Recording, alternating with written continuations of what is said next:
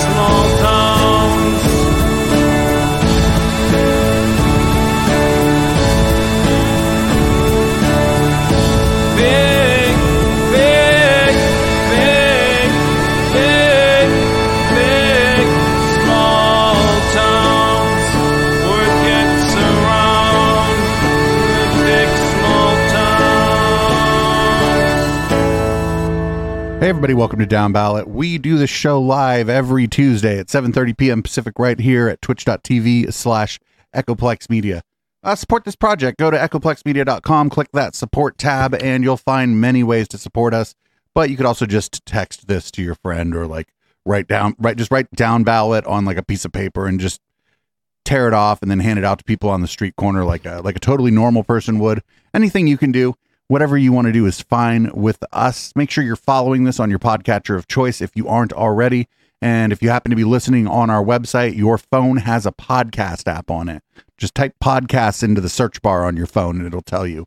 There's a wonderful world of other podcasts that aren't ours that you might like better. I'm producer Dave. You can find me on Grindr and um, other shows such as The Intellectual Dollar Tree, How the Tech Are You, and The Plex, among others. And this is uh, the Councilman. You can find me as always here, 7:30 Pacific every Tuesday night, like producer Dave said. Uh, you can also, also find me on Twitter at the underscore Councilman for all the uh, the dirty tidbits of local derp that you want to want to see from uh, this show and more. Um, and uh, yeah, you'll also find me occasionally on the 18th floor of City Hall lobbying or uh, sometimes working, and occasionally in the back row at City Hall waiting for that uh, beautiful land use item to come up at City Council.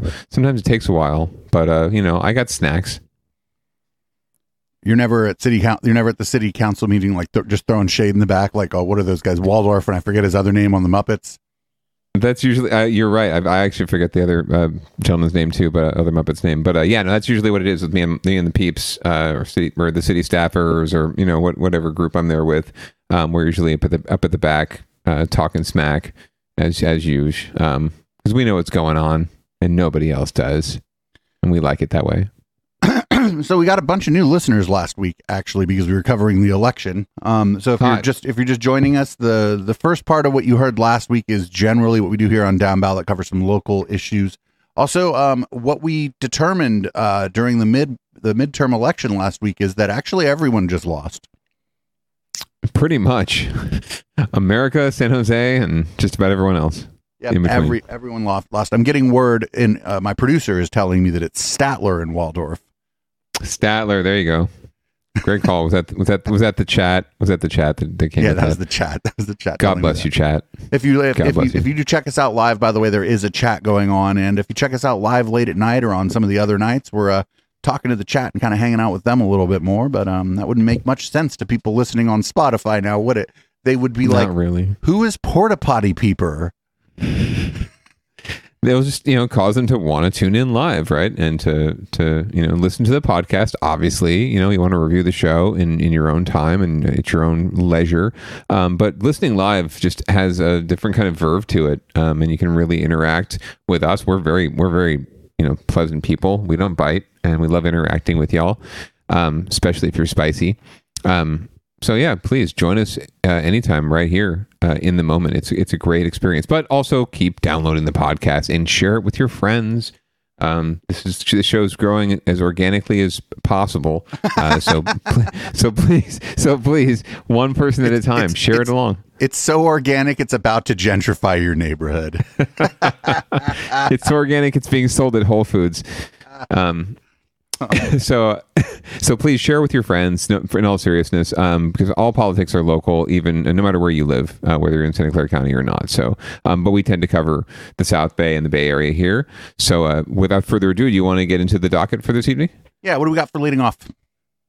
Well, it's been a week since said election that you referenced earlier, um, and there are a few local races that are still too close to call. We're going to get into those a bit later in just a minute. But first, leading off, uh, there apparently were some shenanigans uh, in the the vote here in Santa Clara County, uh, right here at home, and uh, we're going to find out more about it from NBC Bay Area. We're going to begin with that ballot bag issue. The Postal Service and the Santa Clara County Register of Voters are investigating a potentially problematic discovery. Reports of a bag stuffed with valid, completed Santa Clara County ballots in a ravine in the Santa Cruz Mountains. In a story you'll see only on NBC Bay Area, our Robert Handa joins us from San Jose to tell us what's being done. Well, two of the people whose ballots were recovered told us they mailed them off from this post office here on Payne Avenue in West San Jose. Now, we only I know where that is. discovery to the Registrar of Voters and the Postal Service late this afternoon, so those investigations are just getting underway. But this is how it started. Lou and Janet Whitkin made sure they mailed off their ballots for early the Saturday before Wait the for it. election. But here is where it There appears is. their ballots ended up in a torn bag reportedly discovered off Sugarloaf Road near Highway 17 in the Santa Cruz Mountains. How? How did it get from Note the, the sign in the background. to Santa Cruz?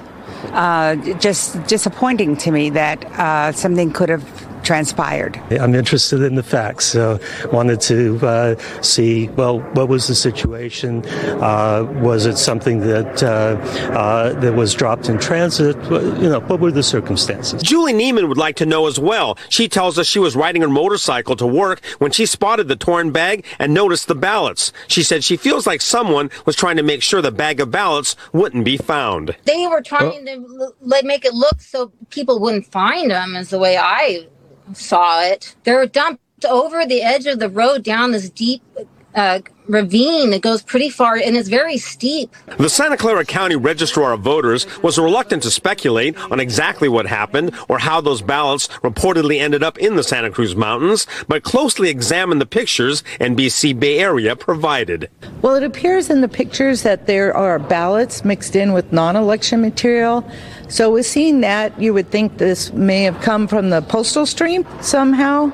Again, both the post office and the registrar are now investigating this incident together. The registrar also wanted to remind voters you can track your ballot by going through its website to make sure your ballot ends up where it's supposed to.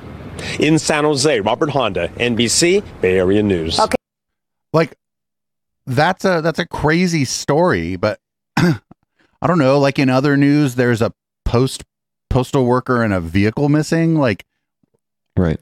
Or just a bag that fell off out of a truck, or maybe someone stole. I mean, I've, it happens all the time. Postal bags get stolen, and people rifle through mail all the time. And if they don't see anything valuable, they just chuck it. Right. So yeah, that that's that's actually that requires the fewest assumptions. Right? Is that somebody, some postal worker would, had had a bunch of you know mail, and somebody went and tried to steal the stuff in the back of the in the back of the the truck, and unfortunately, what they got was a you know a box of ballots and people's electricity bill and so that instead of just dropping it into another mailbox somewhere and hoping it ended up where it went, they're like, we're going to drive all the way up into the Santa Cruz Mountains and dump this.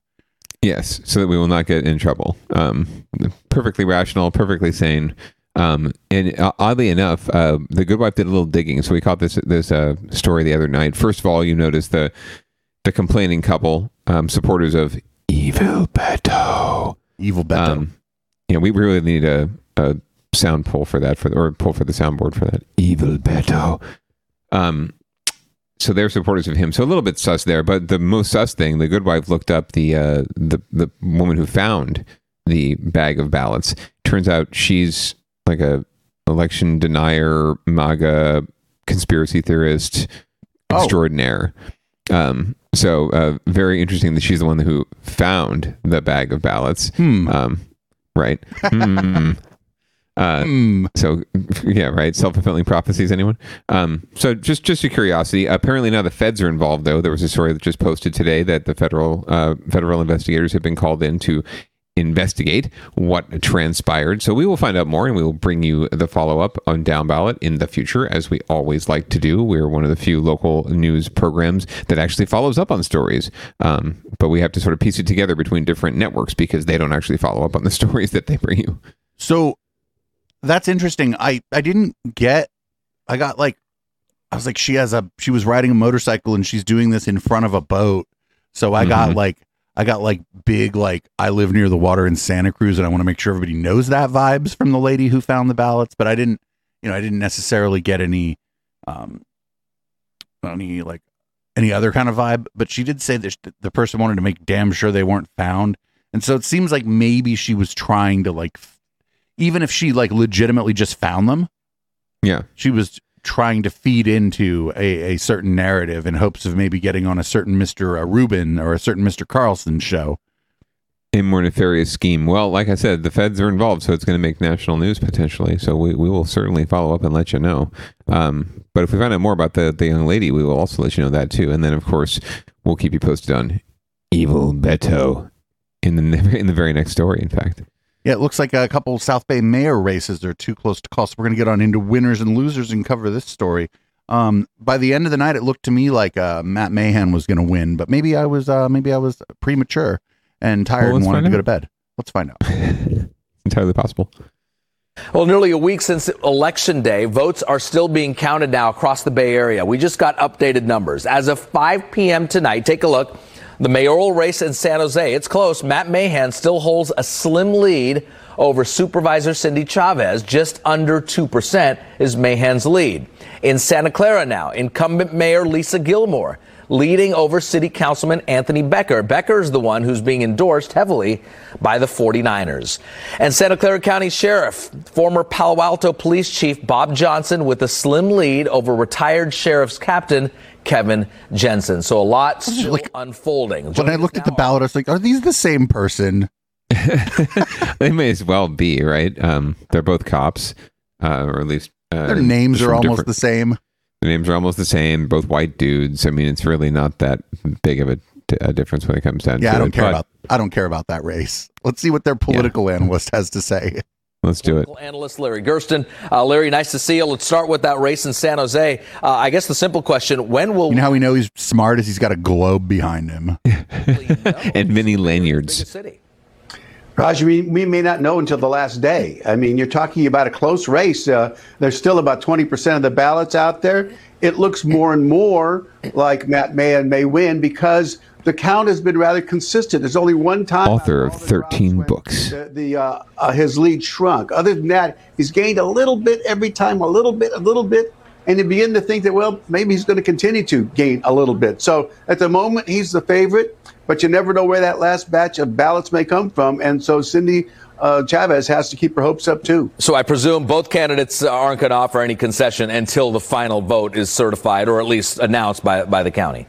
Absolutely, absolutely. It's too, it's too close. Now, maybe maybe at the next, the next drop, if there's five or six thousand votes at that time left and one candidate's up, sure. But right now, uh-uh. This is uh, the closest race I can remember in quite some time. Uh, well, speaking of close races, let's get to the city of Santa Clara now. What if the incumbent, Mayor Lisa Gillmor, loses here? Uh, there's some real issues about the optics of this. Do the 49ers essentially run City Hall? What would be a lot of people asking. Well, some people wonder if it's becoming a company town, quite frankly. You know, the 49ers gave $3 million last year. Let's just This guy doesn't know shit about the South Bay. If Santa Clara is a company town, it is not the company town of the fucking 49ers. Well, obviously not, since their candidates, you know, are losing, or at least their candidate for mayor is losing, and they spent millions of dollars trying to get him elected. Right, So, but even um, if even if they get him elected, that that's still not that's not the company that there, there's other com- there's there's companies that employ so many more fucking people in Santa Santa Clara Yes. than the There 49ers. plenty are, but there are plenty, but there are none that dominate the politics more than the 49ers do. Um, uh, Wait, no but that's not, who. but like a company town doesn't mean influences politics. It means everyone who lives here works at this place. Yes, they, they- yeah, they can. It, I, I guess, in, well, in the modern sense of things, maybe not. I don't know, but uh, yes, tip, uh, traditionally, yes. When you're talking about like a mining town or a, a factory town, right? Like place where you know the, they they build the widgets, right? Um, uh, and then the widget factory shuts down, and the whole town goes away, right, or dies. There's some company you've never heard of that made makes business software that employs more people in the city of Santa Clara than the 49ers do. Like I'm just There, telling you. there are there are a few. There are a few. It's a small Um, city, relatively 120,000 people, uh, four and a half million this year. Uh, over a million and a half of that going right to the mayor's race, and Lisa Gillmor holding on by just a few hundred votes. Uh, you wonder if the 49ers are going to their money's worth. On the other hand, you kind of wonder if the 49ers ought to be in politics to the extent that they are. I'll tell you one thing this is going to be an issue that doesn't go away. Uh, especially if all those dollars changes the complexion of city government Santa Clara. There'll be people kind of scratching their heads over this, and uh, it's, it's worthwhile uh, for discussion. Yeah, the, the politicians, those names change, but the 49ers aren't going away. That's certainly the truth. The sheriff's race now, Santa Clara County, another close one. Whoever takes over this job takes over a department with a lot of drama. We're talking about the sudden departure of Sheriff Laurie Smith, essentially who left in disgrace. Right. Here you have two different candidates for, for the same job. I mean, Kevin Jensen uh, grew up with uh, Santa Clara uh, Valley, uh, Santa, excuse me, Santa Clara County Sheriff's Department captain. He knows how it works from the inside. On the other side, you've got Bob Johnson, a, a former police chief of a couple of cities, who knows how to run a department. You could make an argument for either one. There's a north-south dimension here too. Johnson from the north, uh, Jensen from the south. You know, it's another nail biter. We seem to be full of them this time around. Yeah, Johnson, the uh, former police chief there in Palo Alto. Really quick, 30 seconds or less. Uh, what happens next, nationally speaking, here with one of our local members of Congress, uh, Speaker Pelosi? Does she give Well, up? uh, does, she, does she transfer here the, the power? She's at, she's at a turning point, especially if the Democrats become uh, the minority party. Uh, it may be a time for her to to exit gra- uh, gracefully. Uh, her husband, of course, ill from uh, that attack, and uh, perhaps for the Democrats to change the page and uh, have a younger generation. So watch carefully. We'll know a lot in the next two months. Aside from the Paul Pelosi attack, was this kind of uh, in the works uh, anyway? She made a deal, Raj. Very good. She made a deal four years ago to, to, to step down after four years. Those years are up. And with the Democrats becoming a minority as well, well, it, it, augurs that kind of uh, way out for her right yeah, it's now. it's a natural progression. Thank you, Larry, for your insight and your time tonight. I would have been more insightful than Larry. Larry Gerston is a fucking hack, but that's that's okay. He'll never hear me say that because he doesn't even know how to podcast. Um, he definitely doesn't know how to download a podcast. And he's wrong, by the way. Like uh, this is not the closest race he can remember in a long time. In fact, the mayor's race in 2014, the last contested mayor's race, was a lot closer than this. It was only 2,000 votes, I think, separating Sam Liccardo from Dave Cortese. Um, and this time around, Matt Mahan's up by I think now over 4,000 votes, so he's more than likely going to uh, pull this one out uh, and not necessarily by the skin of his teeth. Um, these races tend to be pretty close when it comes to open seats for uh, small, well, say small city, but for city uh, government elections, local elections, right? Um, they tend to be pretty close because no one really knows anyone, um, and no one really understands what they're running for or what they're asking you to vote for them for. Uh, so it, they tend to be kind of crapshoots, and it's a lot of personalities and good field games and uh, getting out there and knocking doors and meeting the community. So, uh, know, we'll, we'll we'll see what happens, but I don't think that any of these races are going to flip um, when the votes counted.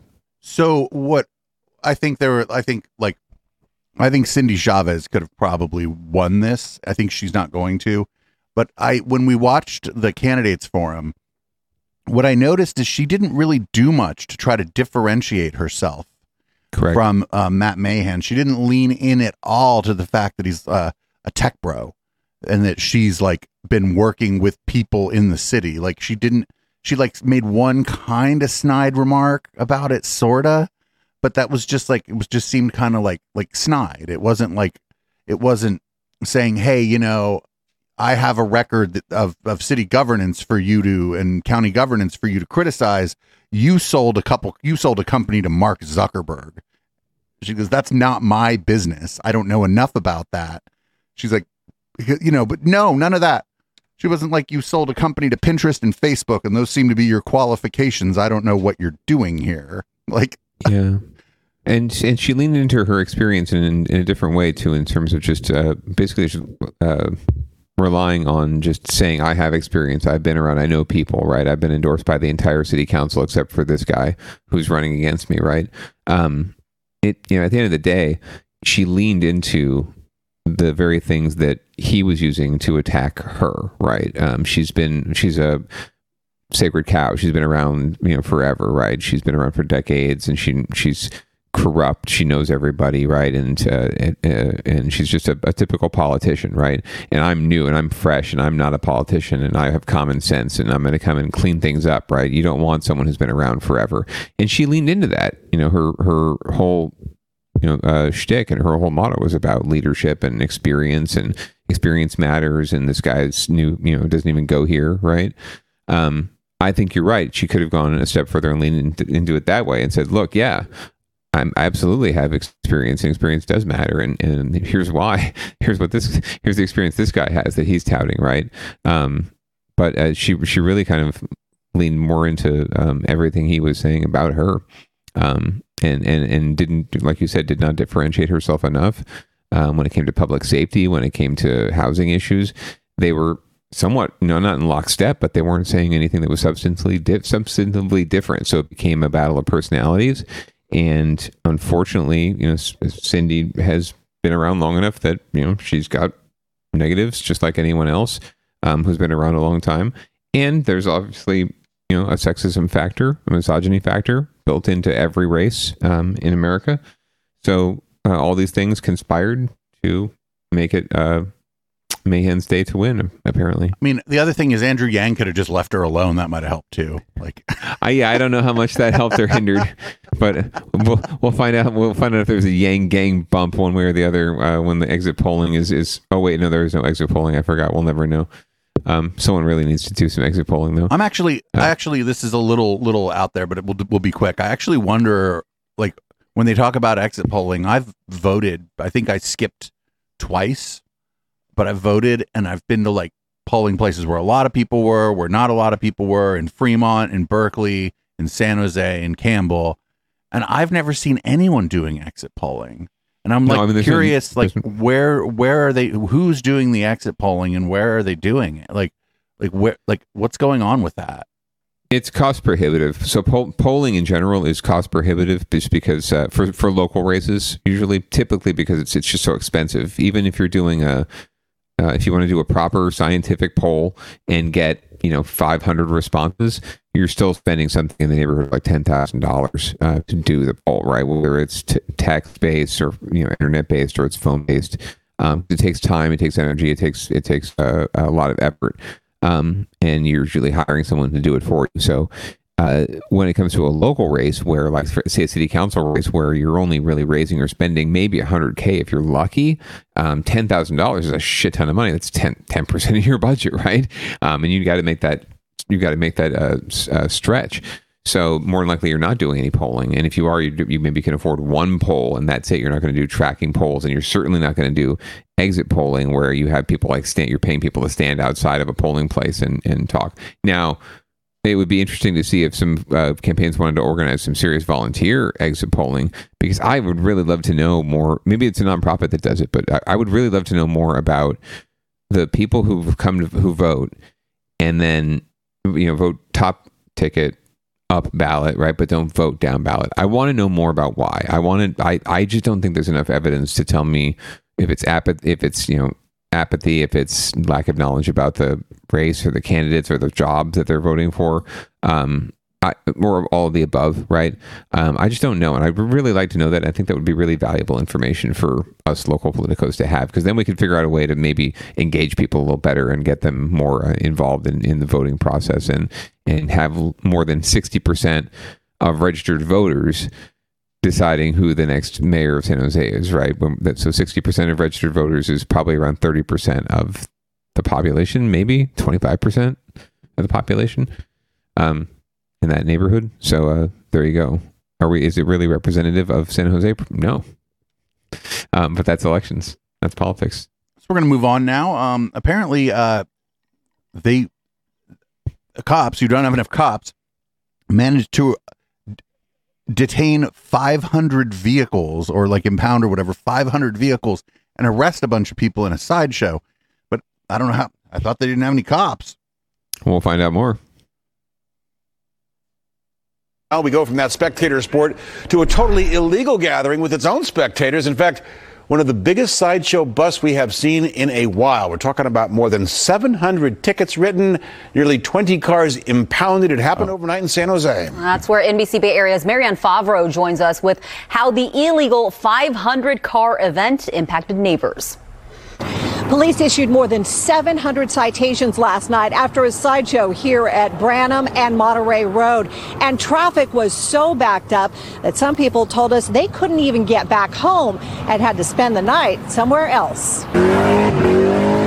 Burning rubber, spinning, sparks flying. As hundreds watched and shot videos of this sideshow on Monterey Road last night, police were coordinating a response, blocking in hundreds of cars. This drone video shows just how many cars were stopped. God, that would suck being on that bus. He couldn't get home because of the backup. I live around here and they didn't let me go in, so I had to go to a hotel and sleep because they were they wouldn't let me pass over there because it was blocked. It was blocked over there and it was blocked over there. Police issued 720 citations to drivers or spectators and impounded 19 vehicles. They also recovered a handgun.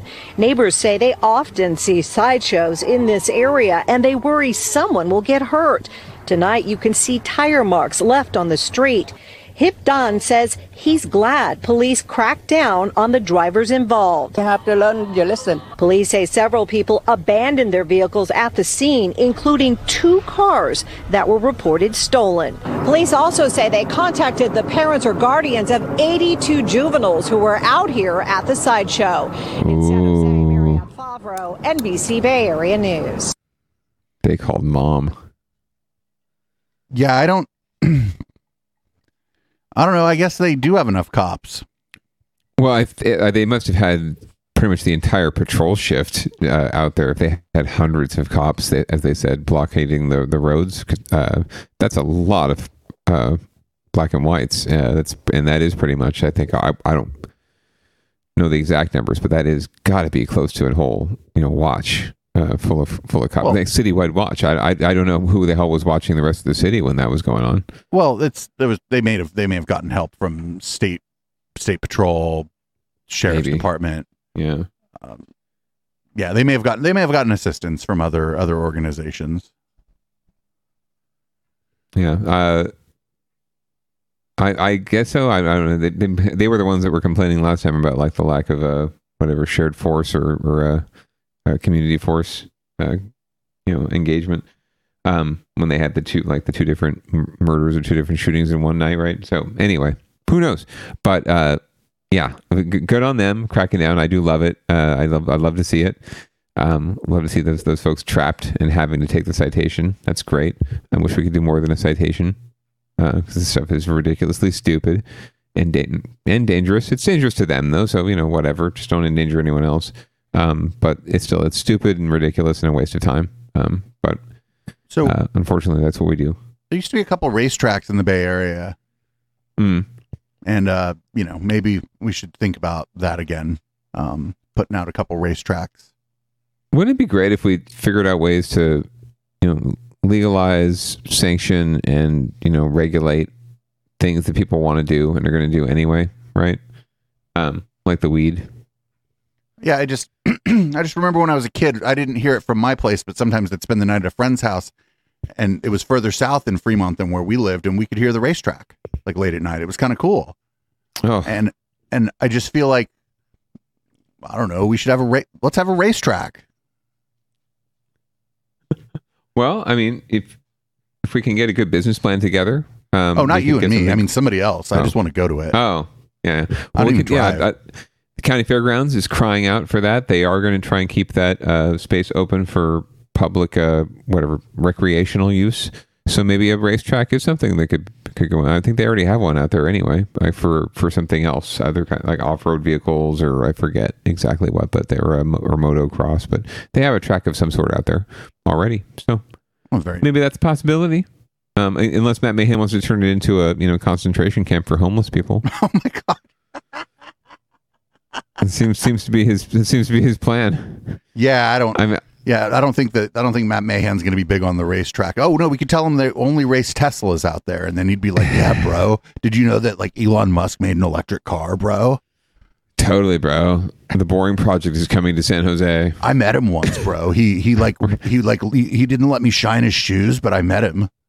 Can we have a hyperloop? I really want a hyperloop. They turned one. They turned out. They turned one of those into a parking lot. There's actually a so, so on si- side note before we go to the next uh, story. There's a um, an RFP, which is a request for proposal, out from the city of San Jose right now for uh, or city of San Jose or VTA, I forget who, um, VTA uh, for uh, options for shuttling people from downtown San Jose or from BART, basically when BART comes to San Jose to the airport.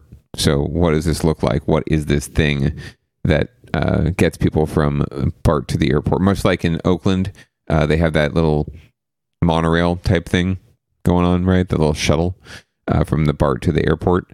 Uh, what what what does that look like in San Jose or in Santa Clara? I have an um, idea. to get people there. A bus. That could be an option. It could be it could be a, an express bus uh, with with uh, dedicated lanes. That is one thing, one option. or just so a you- you- bus. it's not like First Street it. is. It's not like First Street is like full of traffic all the time. Just what about a bus? Wait, no, there's already a bus that goes there. Actually, there are there are buses. so the the shuttle is already there. People just need to uh, pay the fare and get on it. It stops in a few places, sure, but like it, Silicon Valley would- keeps trying to reinvent the bus. Man, I'm telling you. They wouldn't need to pay the fare. More than likely, they're they're going to probably do a universal or a clip, put it on the Clipper card system. Who knows? Uh, but yeah, I, I tend to agree. Uh, it, they just want to make it easy for them white folk, Dave, to get from place to place. They don't want them to have to get on the bus. It's so just maudlin. They they they want them to they they want to get on a shuttle. They want to get on a monorail. They Did don't you know want that to go in- on the bus. Did you know that in real cities, people take the bus all the time? Yes, I've I've done it myself when I've gone to real cities. When I've tra- traveled to real cities, Americans get the fuck out of America. Sometime I've I've only done it a couple times, and I swear to God, it was well worth my my five or six or seven days. Um, get the fuck out and, and see how things are in other countries. Yes, I've taken the I, I try to take public transit wherever I go. So the subway, the bus, um, whatever happens to be the most convenient thing. Some cities have such amazing metro uh, systems, rail and bus. Uh, Paris is a fine example. You can get anywhere in Paris it, on the bus or the rail, and there's always a stop within two or three minutes of wherever you're standing. It's it's fantastic. So uh, you don't we- have to go to Paris for that. You could go to some place like I don't know, San Francisco. San Francisco. yeah, exactly. and it's it's Or, not uh, probably not as good as the Paris system, but I mean, as long as, you're not, as long as you're not getting too far out into the avenues in San Francisco, and the tourists aren't going there anyway. So like even L.A., even Los Angeles has better uh, transit than San Jose and the South Bay does. It's more integrated. It's more you know it gets you where you need to go. Um, it's, it's unreal. We don't have a better transit system here in the fucking capital of Silicon Valley. Fuck you. so it looks like looks like what we got next is uh, there's a little bit of trouble with the uh, Berkeley uh, police chief. Um, there, were some, there were some leaked text messages. I'm I've I've not heard anything about this story, so let's just let uh let NBC Bay Area um, tell us their version of the story. Well, there was a cloud hanging over the confirmation of Berkeley's interim police chief. Leaked text messages are alleging a police officer made disparaging remarks about the unhoused and people of color. Now, a battle is brewing over what the chief may have known about it. Here's NBC Bay Area's Cheryl Hurd. We're just not at a point where I think anyone could have public confidence in appointing a chief without knowing the full facts of, of, of these allegations. Nathan Mizell is the vice chair of Berkeley's Police Accountability Board. He is concerned about tomorrow's confirmation vote to make interim police chief Jennifer Louis the permanent top cop. He says allegations that a member of the Police Officers Association made negative comments about the unhoused and people of color are giving him pause. You have one remark about how uh, homeless folks, um, you know, could be, you know, wiped out by some sort of strain of something, and that the BPD bike force would simply, you know, quote, ride by the bodies. A former Berkeley police officer who was terminated for unknown reasons in August 2021 is leaking text messages to Berkeley city officials. We got a hold of the screenshots when they were made public by the advocacy group Secure Justice. Mizell says they contain language unfit for a police officer. I can't speculate to whether she knew, if she didn't know. I don't know if the city manager knew or didn't know. Mizell says he's also seen comments secondhand that were racially offensive. The city of Berkeley released a statement tonight calling the allegations very disturbing, saying, We take them very seriously. We will be hiring an external investigator to verify and investigate any and all documentation and allegations arising from the complaint. Interim Police Chief Jennifer Louis is also weighing in, saying she is making it clear that if the allegations are true, none of the alleged incidents occurred underneath my supervision. A police chief confirmation vote is set for Tuesday evening. The Police Accountability Board plans to meet before that. In Berkeley, Cheryl Hurd, NBC Bay Area News. So if she wasn't the police chief at the time, and it wasn't, she wasn't like, you know, like there's like any other organization inside police departments. There's like cliques, right? There's people that kind of hang out, they go get beer or whatever. You know, they totally they go violate people's rights together for fun. Like they, and maybe she wasn't part of like whatever good old boy network or whatever this this happened. I don't. I mean, it's okay, I guess, to look into it, but if she wasn't in charge and there's really, and she, and she wasn't like CC'd on any of the text, or there's no reason to believe mm. that she was recipient or participating in it. I mean, I mean, fuck the cops, but like, if you're gonna have them, then th- this lady seems like she didn't. Doesn't seem like it has anything to do with her, except for the fact that she worked at the police department. Maybe she should have issued a stronger statement than "I wasn't the police chief when this happened." And producer Dave, as always, you speak my mind, so I don't have to. But yeah, that was exactly what I was going to say. Like her statement was the only thing that was really weak sauce and kind of loserish about this story. Um, in that you know, oh well, they, they weren't under my uh, supervision when these when these tweets were or these texts were sent.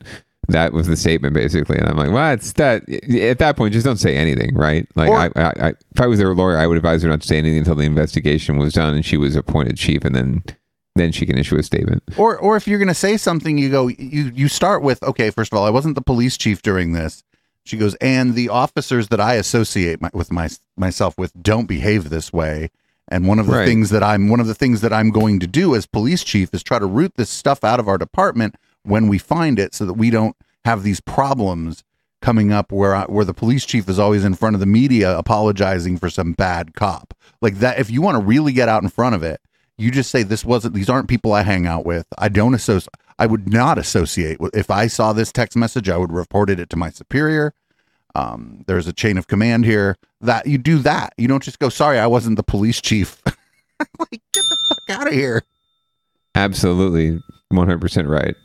100%. That is exactly the statement you issue. You tie it back to the the underlying uh, problem that people are concerned about, right? And uh, it's not deflecting; it's just reframing. That's all it is. Because you more, more you're right. More than likely, she didn't do anything wrong, and she's going to make a fantastic chief. So get a hold of the damn uh, narrative. oh i wouldn't go that far whatever you're saying i don't know you're speaking for yourself now grab the narrative by the balls and and twi- and twist it to your own But will. yeah, if maybe you know if you know who the, the you know maybe maybe they know who the officer is, and she's like, hey, you know that officer worked on a different, sh- you know, there's you you Sure. be like, this isn't my friend. These aren't people Sure. I hung out with. Well, I know who like these I- I- people are, and I don't hang out with them.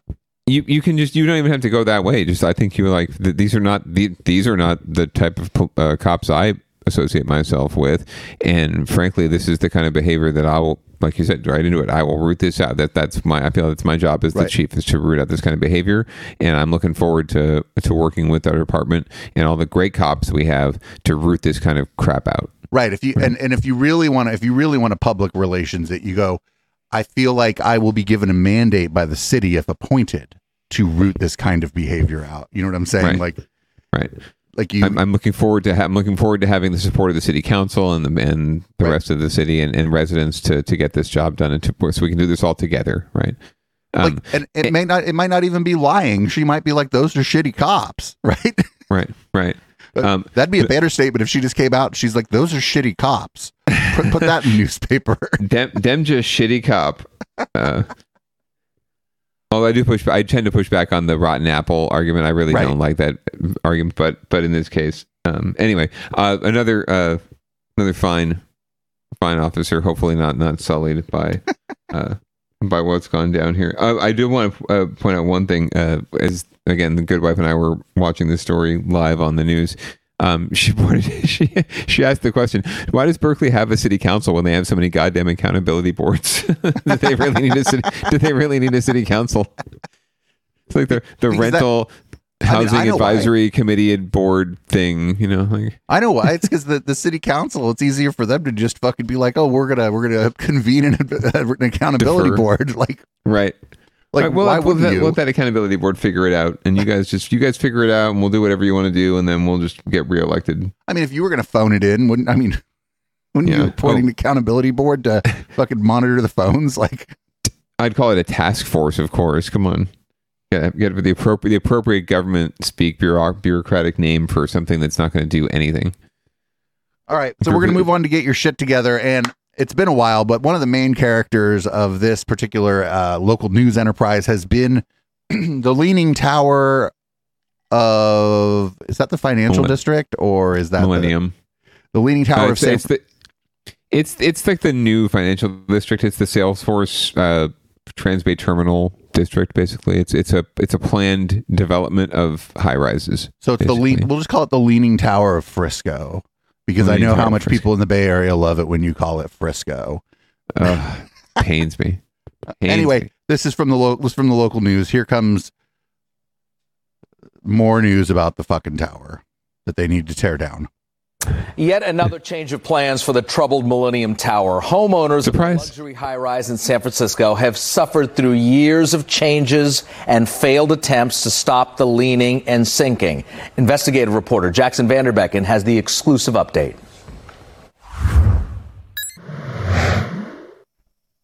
Here at the Millennium Tower, there's a flurry of work going on. You can see it behind me.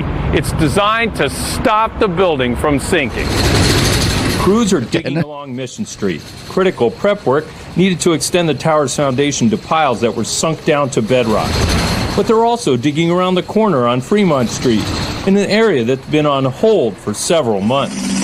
That's because back in June, during installation of an underground wall on the Fremont Street side, engineers detected the high rise was leaning nearly three more inches since the start of the year. So they proposed a new strategy stop digging there and prop up the tower at the northwest corner away from the lean before crews returned to that wall on the Fremont Street side. But we have learned that the elaborate plan to prop up the building at the corner has been scrapped. And as you can see by that rig, crews are now back digging along Fremont Street. Monitoring documents sent to the city reflect the strategy shift. One that fixed designer Ron Hamburger told us came after uh, crews installed Ron Hamburger. Fremont Street last month without noticeable impact. Resumption of shoring wall work on Fremont Street is intended to move the project towards an earlier conclusion, according to the original schedule, Hamburger told us in a statement. Hamburger said there will be constant oversight and no work will be done without his say so. While Millennium officials say a review panel signed off on scrapping the prop up plan, city building officials say Hamburger's team made the final call. In a statement, a tower They're blaming Hamburger. spokesman said, We resumed work on Fremont Street a month ago without any further tilting. They're gambling. Geotechnical engineer Bob Pike is a longtime critic of the fix. He says what they're doing now is essentially the same digging that led to the Millennium leaning oh, nearly three more inches earlier this year.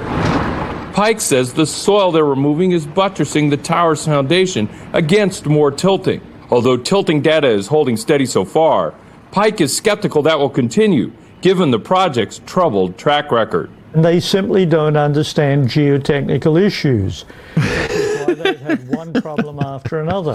The Tower Homeowners Association has alerted residents to the revised strategy and the goal to hasten completion, while warning them to expect a new round of jackhammering as crews continue to dig and extend the foundation out to support piles that have already been sunk deep into the ground.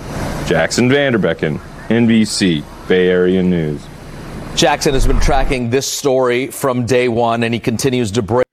I feel like the the people of that the people who live there need to be like, you know what? And then just bust out crowbars and just start disassembling the fucking building themselves. Like, what are they going to do? They're like, uh, they're going to be like, uh, what are you done. doing? They're like, well, um, we're disassembling the building we live in. Yeah. Actually, They're like, we done. This is this is over. We're- not putting up with this no more. Like the HOA will send no more emails. We are done. like not for nothing. Like people, they're like, oh, what are you going to do? Demolish it? I'm like, no, take it apart. Mm-hmm. Like there's just there's like so many so many marble countertops and shit in there that you could resell. There's like panes of glass. God, yeah. You could you, like you know I- there's that old joke about pulling the copper wire out of a building, but there's probably fiber like miles of fiber optic cables in there that could be resold. Like just just tear it apart, part that building out like you would part out a classic car that you can't fix. Like If these people haven't already ha- uh, planned out a class action lawsuit against the landlord, I mean, I, I I don't know what's going on in the in the world today. So I'm sure that they're going to the residents are going to get some sort of recompense. Sorry, I should be leaning into the mic. I'm sure the residents are going to get some sort of recompense. and I'm sure they're planning some sort of lawsuit once, but I, I don't know if there's some sort of trigger once every option possible option has been exhausted. I don't know what their contracts say, but there's got to be a way for them to uh, take these fuckers to court. This is ridiculous. they just need to buy like you need to buy like some tools. just start. I mean, just start. that's dis- it. Much like, that's like you walk into some dude's apartment. They're like, you're like, what's going on? You're like, oh, um, they don't know it, but we're disassembling the Millennium Tower, and we've started with my apartment. Actually, D- sorry about the mess. Do you want to buy some countertops? Have you seen this refrigerator? Would you like to buy this refrigerator? Look at this floor. I think we can get this floor up without destroying it. Would you like? Would you like to buy some Pergo? Look at the windows. We're pulling these windows out in three days. Do you need some windows? They're big. This this is one of the nicer suites. Um, although you know, much like the the Theranos trial and uh, in the scandal there, I don't really sympathize so much with people who can afford one of these million dollar whatever condos. Right? I'm it's like, okay, sorry, you know, really rough. I'm sure it's your your th- third home is really suffering here. Um, but uh, yeah, don't imagine that they're. I don't know. I don't know. What about they're really suffering? What about somebody whose dream was to like own a condo in San Francisco and they worked and worked and worked and worked and barely they barely made the they already mortgage. lawyered up. Right, you know, they what I mean? they're lawyered not, up. They're, they're not like they're not like alms for the poor on the on the but on the but the, you know not everyone there is like a CFO of some company or whatever you know. So and there's people there who are renters who are just paying inflated rent on a, some, on a condo somebody else owns. Now they're paying paying inflated rent and there's always a fucking jackhammer outside. It's like, dude, like I don't know. Um, I I feel like I feel like they should just they just need to tear it down. And I I Yes. don't mean demolish it. I mean like Yes. start taking it apart and selling the parts to someone who knows how to build a building. Yes. That would be good. That would be good. We can rebuild it. We have the technology. Right, they're going to lose hella money anyway, but I mean the glass on that building alone has got to be worth several million dollars, maybe tens Like of I- millions of dollars. Yeah, like I said, someone's getting sued at some point here. I don't know when it happens, but someone is getting sued. I, and I don't know if it's because they just haven't exhausted every single possible option. But anyway, uh, so uh, shall we head down ballot? Yeah, let's move down ballot watch. What's going on and what's what's our first story here? Well, ranked choice voting is a funny thing, um, and it leads to some. It can lead to some fluky elections results. It can lead to some funky election results, and it can just lead to election results taking some time. So they're still figuring out the race up in Oakland for mayor. Um, so we'll check in and see how that's doing. The mayoral race in the East Bay is up in the air, too. The latest numbers in Oakland are in tonight as the two top candidates battling to lead the city keep a low profile. Here's NBC Area Cheryl Hurd. At the close of business, these are the latest numbers released by the Alameda County Registrar of Voters office tonight in the Oakland mayor's race. Loren Taylor is slowly moving ahead with 53.31% and Sheng Thao 46.69%, a difference of just over 2,700 votes as they try to calculate the number in this ranked choice voting race for mayor. The county's registrar says he estimates that there are 120,000 more votes remaining in this county. And they don't break that down by race, which makes it even more difficult to predict who will win. Because no one got a majority vote in this 10 person race, eight candidates were eliminated, which leaves the two front runners. Second choice votes, whose candidate was eliminated, will get an additional vote. That will continue until one person gets a majority. We reached out to both candidates. Sheng Thao did not respond, but Loren Taylor releasing this statement saying, in part, I am honored by the confidence that thousands of Oaklanders have shown in me with their votes. But there are many ballots yet to count, and the outcome of this race remains unknown. The registrar says there will not be another ballot update until Monday evening. That may be how long Oakland residents will have to wait before they know who will be the next mayor. Cheryl Hurd, NBC Bay Area News. So yeah, ranked choice is going to take longer, right? Because you tabulate once and then you have to tabulate again if nobody gets a majority. It's just it by its by its very nature, it's going to take longer. But I, I think it's better than first past the post, just one choice voting for sure. And Oakland's a good place to do it. And honestly, like I don't know, considering everything else that's been going on in the country with the elections and stuff, with this being relatively new and it looks like it's super close, fucking good on both candidates for basically shutting the fuck up and letting everybody count the ballots.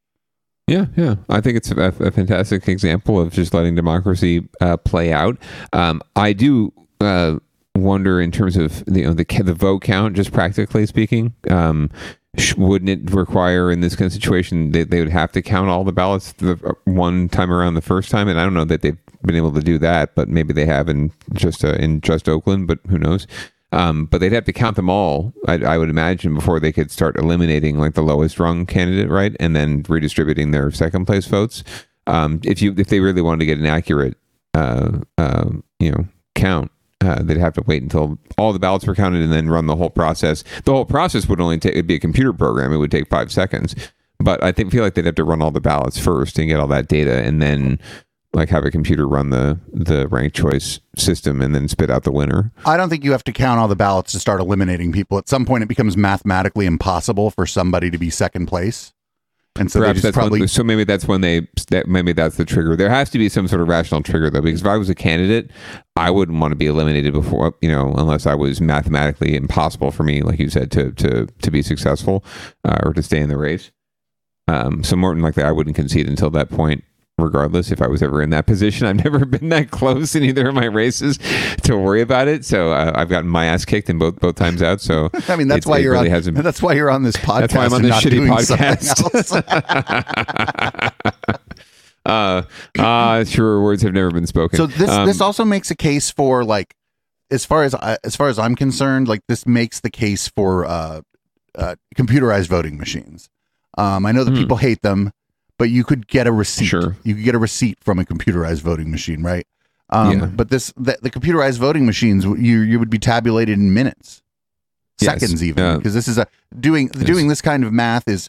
Like I think your cell phone could calculate this in 45 seconds if it had all the votes. Yeah, there, there's a hybrid system proposed, and some some counties do use it. I think uh, around the country, but uh, where it's a it's an electronic system, so it's electronically tabulated, but you get a paper receipt if you're a voter, right? So you have your ballot or your uh, uh, uh, you know your your printout of your of your ballot. Um, but with mail-in balloting and distributing ballots to people's homes, um, unless you're doing some sort of online ballot, right, like a, a, a Google form, uh, you're really uh, there's you know it's it's it's hard to get around. People have to return these Oh, physical yeah, yeah. ballots, right? And and you got to you got to count them somehow. I wish that there were faster ways of verifying. Like what actually takes the time is not so much the counting of the ballot itself; it's the verifying of the ballot's authenticity through the signature um, and and the the personal information on the ballot on the envelope at least.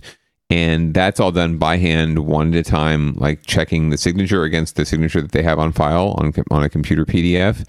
And the funny thing is, why why are they not letting a computer do that as well? Um, a human has to sit there and verify each one, whereas a computer algorithm could easily take the signature that's on the, the envelope, compare it to what's on file in the PDF, and spit out yes, no, this is okay, um, or this is questionable. A human should review this one, right? Um, that would be much more efficient.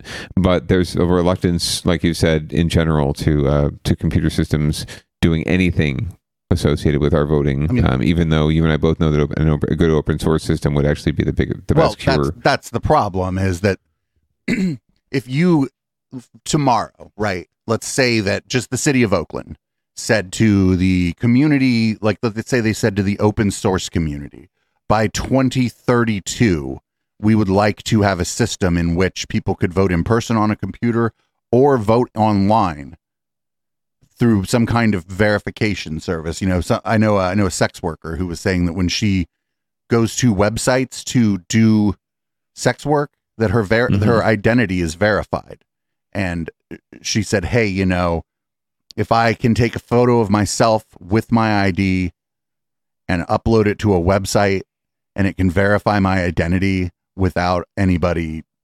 without like a human intervention and it's 99 point something percent accurate we can implement this with voting and she's like like very politically active she was um she had a thread on like her. twitter but then i hit her up to ask her some questions about it and she said you know what if your ballot came with a unique qr code that you scan the qr code and then within five minutes of scanning that qr code you have to upload a photo of yourself with your id and then a picture of the front and the back of your id and then your webcam turns on and it watches you vote and i was like what about all the QR codes that get thrown out the door and, and lost in the ravine on the side of the highway in the Santa Cruz Mountains? But and but it was just she was like just spitballing, right? She was like, yeah, she was Yeah, like, if, great idea. she was like, if OnlyFans can verify my identity in six hours and I can show my my nether regions to people for money, we can figure this out for voting. I, I I would I liked her. I like her. I tend to agree with that. Let's do it. And um, Uh, let's make you know, it happen. Who knows? But a, a city like Oakland, San Francisco, or San Jose putting out the challenge to open source software developers to put something together like this would uh, would be a good look for the city, and uh, it might fix some things because some one of the problems I have with the the the computerized voting is that it's it's all some contractor that has some code that they're like, oh, some other contractor audited our code, and it's like, no, fuck you. Why the fuck can't HK Perrin or Matt, who works on these on our shows, he was a software engineer, knows a little bit about whatever you know, knows a little bit about this or that other that other programming language. Why can't they look at your code? Why not? I mean, I, I- don't know I'd if they'd be the right ones to do it, but we know people in our The point- circle who would be capable of doing an audit of the code or auditing parts Yes. of the code. Yes. And so Yes. And you just have you have watchdogs for that. That's that's you know you have people in house that that uh you know you don't just you don't just unleash a computerized voting system, right? You create the infrastructure just like you have infrastructure for verifying the paper system. You have infra- human infrastructure to monitor and to create some accountability and transparency for the electronic system, right?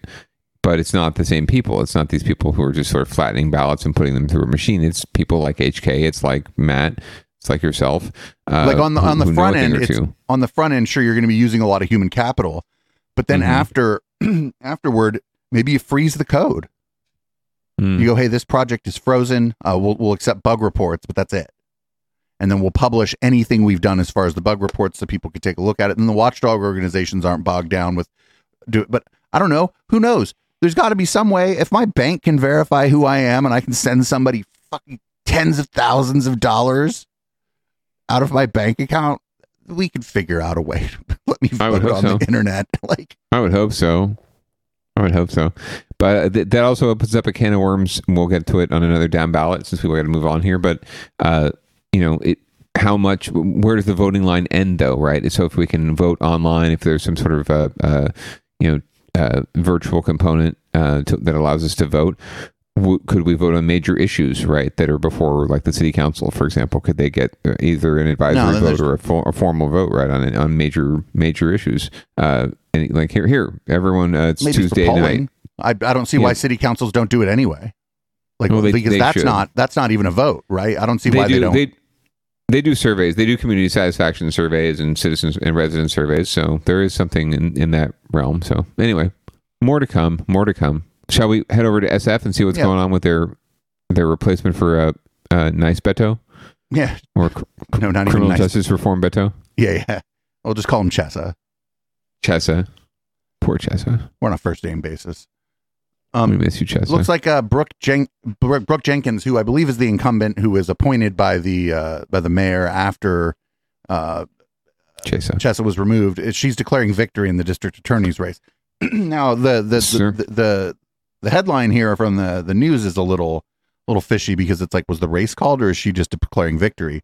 We will find She's out in victory. just a moment. Okay, Maybe too soon to declare victory, but even so, San Francisco Mayor London Breed and District Attorney Brooke Jenkins are doing just that. They say the votes so far show the voters have given interim DA Jenkins the role of the city's top cop. Here's NBC Bay Area's Sergio Quintana in San Francisco. San Francisco Mayor London Breed and District Attorney Brooke Jenkins toured a few shops in Chinatown to encourage people to visit during the holiday shopping season. But the silk robes and jewelry they browsed through weren't nearly as shiny as the smiles they have on this day after elections. In fact, San Francisco District Attorney Brooke Jenkins declared the race is over. At this point, based on the numbers, we are uh, at the point now where we believe we can declare a victory in this race. According to the latest tally from the San Francisco Department of Elections, Jenkins is ahead of her closest challenger, former police commissioner John Hamasaki, by nearly 19 points. But there are still 104,000 ballots left to be counted in San Francisco. In a statement, Hamasaki says he's not conceding, saying there are still over 100,000 voters whose votes haven't been counted. Declaring victory at this stage is disrespectful to the voters and our democratic system. Jenkins is still taking the victory lap and thanking voters who supported her at the ballot box. They truly understand, I think, that we can have both. We can have somebody who implements the necessary reforms that we need to to make the system more fair, but also still ensures that there is accountability for those who choose to commit crimes in our city. This walking tour of Chinatown is a chance for District Attorney Brooke Jenkins to savor the lead she has in her particular race. It's also a chance for Mayor London Breed to celebrate the performance of the people that she's appointed to open positions in city government. In addition to District Attorney Jenkins, five other Mayor London Breed appointees are ahead in their respective races, including Supervisor Matt Dorsey, three members of the San Francisco Unified School Board, and a community college board member. I think what it says is that people in San Francisco, they want us to work together. They want leaders to focus on the problems of the city. The last release of voting results from the San Francisco Department of Elections was late last night. The next batch of results will be released tomorrow, and the final results won't be certified for weeks. In San Francisco, Sergio Quintana, NBC, Bay Area News. So the guy's statement was a little weird, saying it's disrespectful to voters. I'd just, I'd just be like, hey, I don't, you know, we have ranked choice here. Uh, I'm not, you know, I'm not ready to concede. Uh, we'll see what happens. You know, it looks things, and then you just go, hey, things aren't looking good, but let's see what happens. like, Yeah, I don't no need to go there at this point, um, especially if you're behind. Uh, but uh, yeah, looks it does appear uh, all signs are pointing to Dickens being elected uh, to permanently replace uh, Chesa. So looks like London Breed is getting her wish and uh, is slowly uh, asserting her will over San Francisco politics. Um, so it, very interesting developments. And we'll see what uh, Miss Breed is, is looking at uh, as far as the future herself, because she's obviously angling for something. So um, we'll see what's on her mind uh, as, as things as things transpire over the next few years. But she's certainly uh, racking up some victories, as much as some folks maybe in the more progressive community uh, are a little tenuous and, and uh, not very and a little sus of her, maybe. Uh, so we'll see. So, things- uh, real quick, real quick, we have another thing on the docket, but I want to. Uh, what we're going to do is skip for now the city council open forum, and I want to give that to the patrons. Uh, reason being, I don't want to. I don't want to rush through it, and our local love guest is actually running a little bit late, so this okay. gives me an opportunity to not just run music for 45 minutes or whatever. So we're going to go ahead Totally and get to the city council meeting uh, after we do and another thing and uh, read out the show. Um, Councilman, you're welcome to stick around. You're welcome to dip. You're welcome to stick around for a few minutes and then dip. Just uh, don't show us your genitals, and I think we'll be fine. I'll I'll try very hard to do that. But yeah, no, I, since I threw it on the docket, I want to. There's a couple choice comments from today. It's a few, just a few uh, uh, beautiful open forum comments um, from today's council meeting. I thought it was a late addition to the docket. So So we're gonna uh, get to and and, yeah. we're gonna get to and another thing. We usually have a human interest story, but it looks like this week uh, it's uh, another car, another round of car versus building. Yes, uh, it, it's is it Sunday yet? Demolition Derby time, right here on Down Ballot. We we do this every other week when there uh, happens to be a car that ran into something. So uh, today uh, it's a home that got run into for the second time in two years. So they're not really approaching that home on Jackson with the 28 uh, collisions, but you know they're getting there. Honorable mention. ABC 7 News reporter Ryan Curry spoke with family who is contemplating moving. And th- this is the exact same path, both exact times, just just just straight up. Seth Orvis walks us through the damage to yet another crash into the lower level of his house. In July 2020, a drunk driver crashed into the downstairs office, leaving tons of debris and months of repairs. And now this week, Wife and kids were having dinner up in the uh, kitchen up there, and about seven o'clock, they heard what sounded like a bomb downstairs. another crash. He says this one involved an Uber Eats driver who didn't possibly see the street well enough and crashed into the same room as the first driver.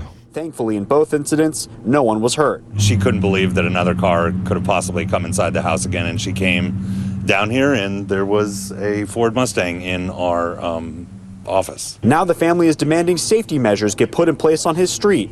His home in the Orinda Hills are full of narrow, windy roads with little streetlights and traffic signs. And right in front of his house is a three way intersection with just one stop sign.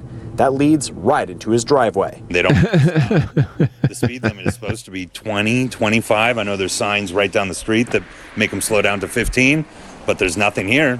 We reached out to the city of Orinda. We are waiting a reply. Orvis says if he doesn't see anything change on his street soon, he and his family will consider moving.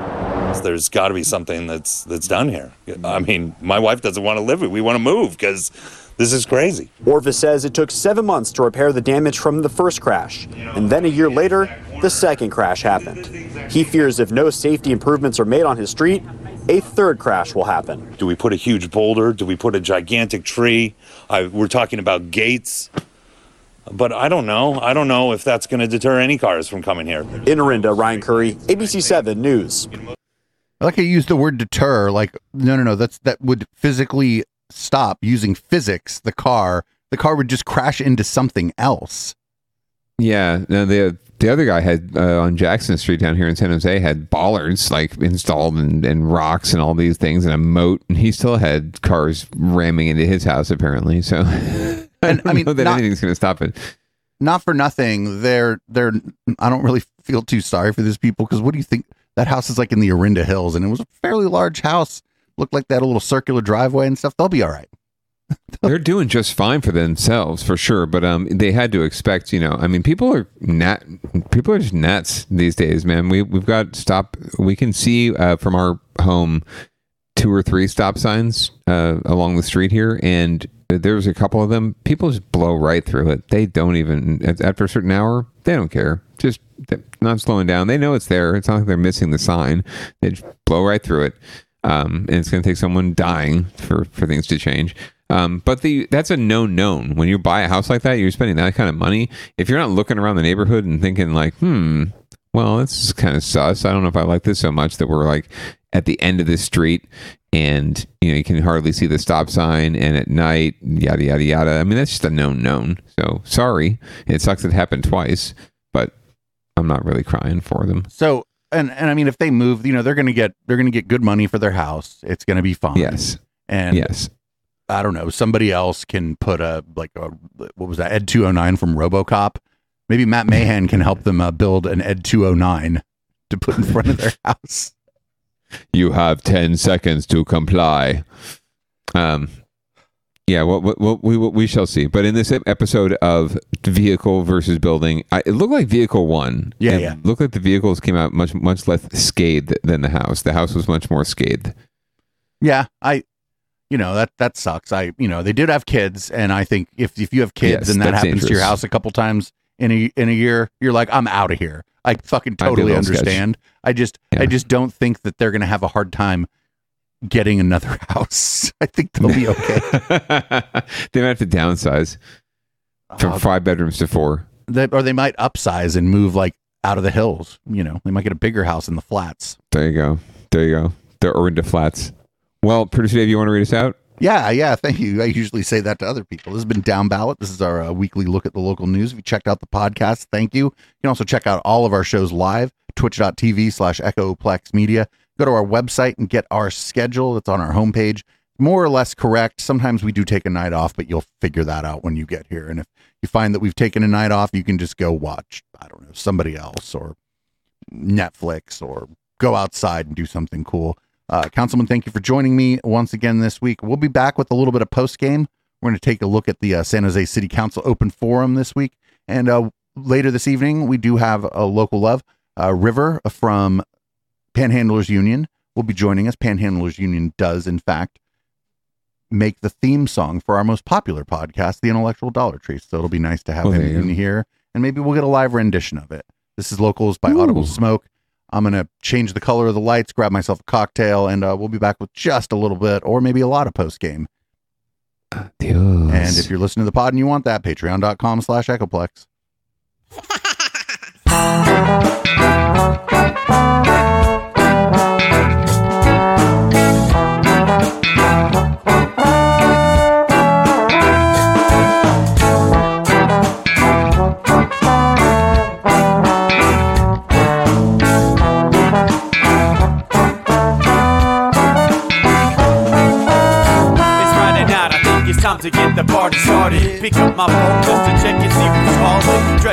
real nice for the ladies at the bar. And I'm driving in my car just to get to where they are.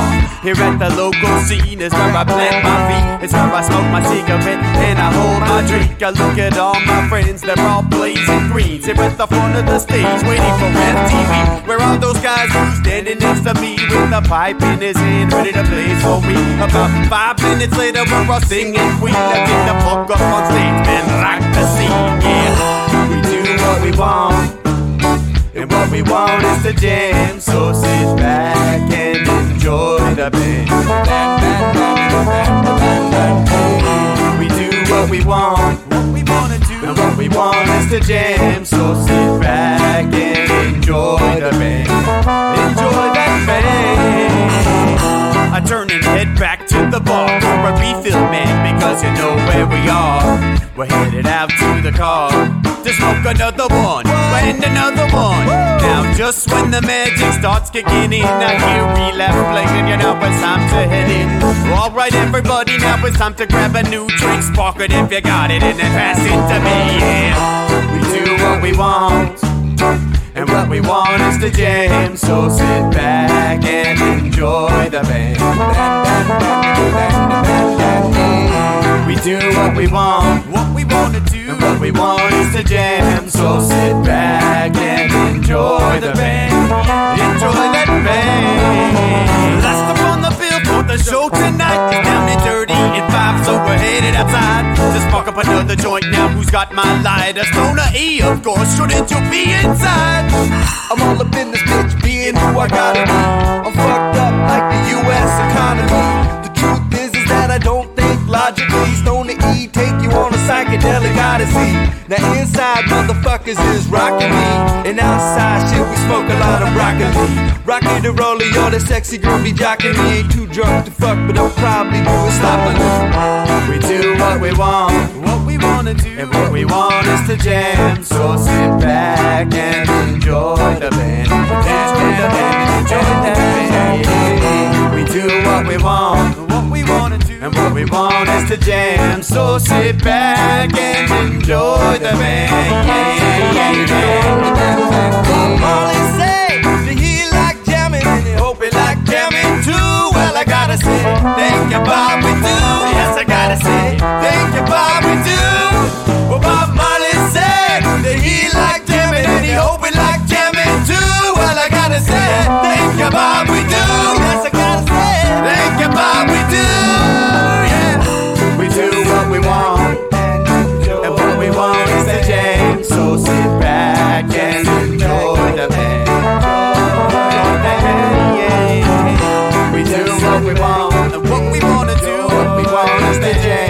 So sit back and enjoy the band.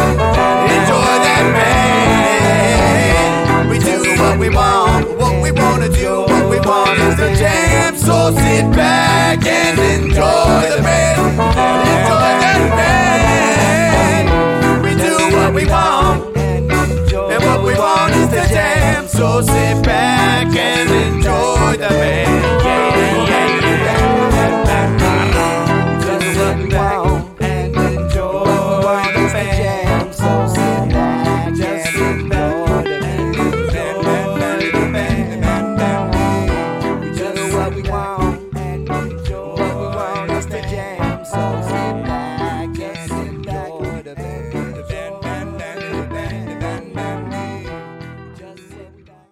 You been shadow banned by the liberal media? Free market got you down? Do you get ratioed on every Twitter post because of your shit takes on literally everything? Then producer Dave and HK are probably watching your three hour dissertation on how a tomato cannot possibly be a fruit because gender and critical race theory can be cured with ivermectin.